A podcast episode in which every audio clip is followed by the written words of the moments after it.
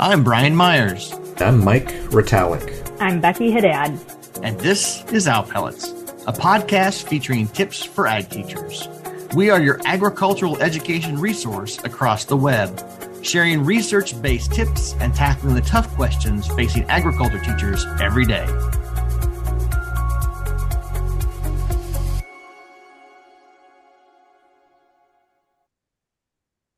Hey, Owl Pellets, welcome back to another special edition of the Owl Pellets Tips for Ag Teachers podcast. We are talking about the Teach Grand Challenges project, and that's can be found at teachgrandchallenges.com, where we had some phenomenal ag teachers from across the country work on curricular projects about some of the big challenges facing agriculture across the country. Um, we are here today not only with my friends, colleagues, and other other owls of Mike Retallick and Chris Estepp, but we have one of our Grand Challenge ambassadors here, Terra Eby. Terra, welcome to Owl Pellets. Hi, thank you guys for having me.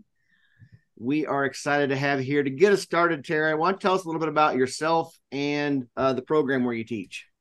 Sure thing. Um, so, uh, my name is Terra Eby, and I currently uh, teach animal science in, at Sussex Central High School, which is located in Georgetown, Delaware.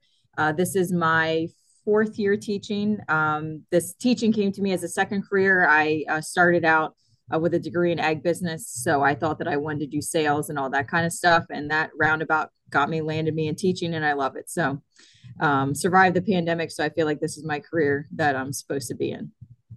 Um, and the program that I work in here at Sussex Central um, we're fairly large. We have a, a student body, about uh, 2,000 students, and we're growing. Um, that leads us to have seven ag teachers, and we're hoping to hire an eighth one probably in the next year or two with a new pathway.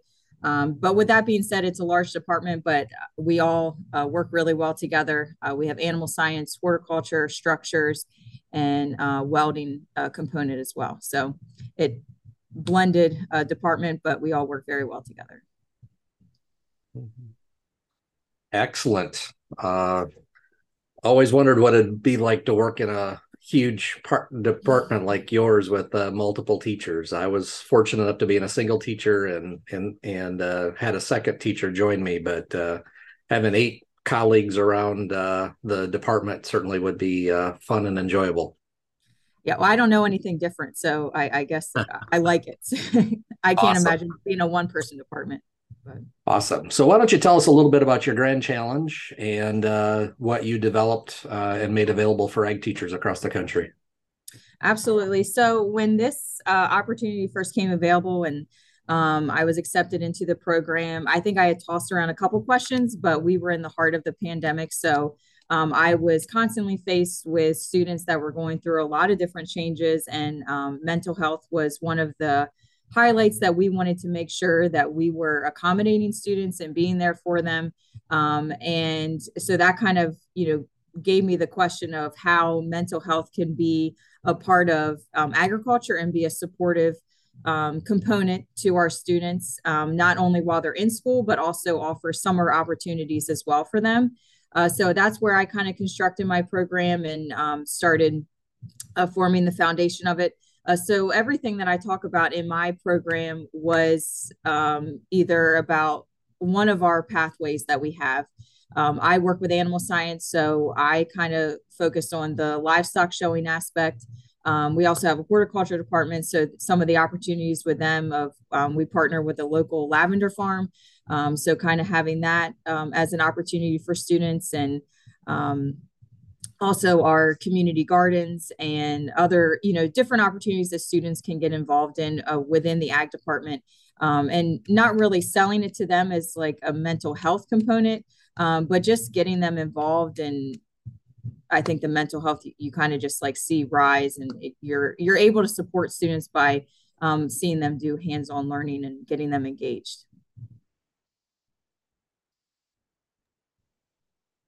So Terra, I was noticing on kind of your introduction, you talk a little bit about you started teaching right at the beginning of the pandemic in your first year of teaching. And so that was yep. your first year of teaching is challenging enough. You started teaching mm-hmm. during the pandemic. And so in your intro, you kind of talk a little bit about what you saw happening with students. And so can you talk a little bit more about that and kind mm-hmm. of how that really blends in with what you're doing with this project?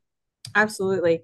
Yeah, so I started um, teaching. I was about two months in. We had our uh, state FFA convention, and we were on the bus on the way home, and uh, the announcement went off that we weren't going to be coming to school after spring break. So, um, you know, of course, as a brand new teacher, I'm like, this is great. We're going to have a long spring break. And then the reality kind of sets in, and you realize that you actually like going to work every day and not staying home.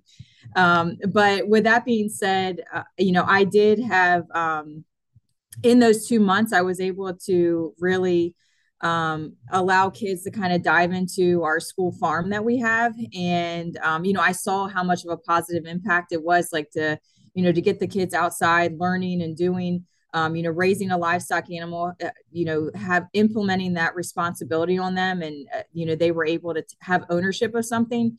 Uh, and then, you know, the pandemic hits and, you know, rightfully so, if you're not teaching with students in the building you know how can we fund these animals or um, fund some of some of these like small projects? So of course uh, we had to get rid of you know a lot of our animals um, and you know the programs kind of were uh, not we didn't have anything going on during the pandemic because we weren't in school session so um, i after you know those decisions were kind of made you know and the students didn't have that buy-in of that they are actually raising an animal or working in the garden or working in the greenhouse um, their attention you know dwindled with um, our program and um, you know i started noticing a lot of students just you know not showing up or just not mentally being focused um, not only in my class but in school in general. Um, and i think it really hit home when one of my students that i had on my livestock show team that um, he was really really involved with our program. And um, you know i just saw it firsthand about uh, he just kind of like withdrew himself and didn't want anything to do with school. Um, and i think that just kind of hit me the most that like we need to do something about this. You know we do need to provide some sort of opportunity where these students can have buy-in. Um, so I just, you know, really wanted to research this idea and, you know, kind of present it not only to other ag teachers, but our admin and school districts to just, just show and highlight um, how much students really do benefit from our agriculture program. Terry, this is exciting work and so timely in there. Um, several years ago, Dr. Anna Warner, who's now at Washington State University, was here as a grad student. She, her dissertation was actually looking at stress levels and how working in laboratory settings in the ag program reduces student stress levels. And so what you're talking about here is research based as well and to do that. And so you shared some great experiences with your students. When ag teachers go on to the teachgrandchallenges.com website and visit your page, what are they going to find and how, how would you recommend they use the resources you provided them? Absolutely. So um, with my page, I put together a fact sheet about um, that pretty much focuses on uh, different content areas. So you're going to find one about plant and horticulture, um, one about uh, raising livestock, or also if you have the opportunity that you can have um, livestock show teams.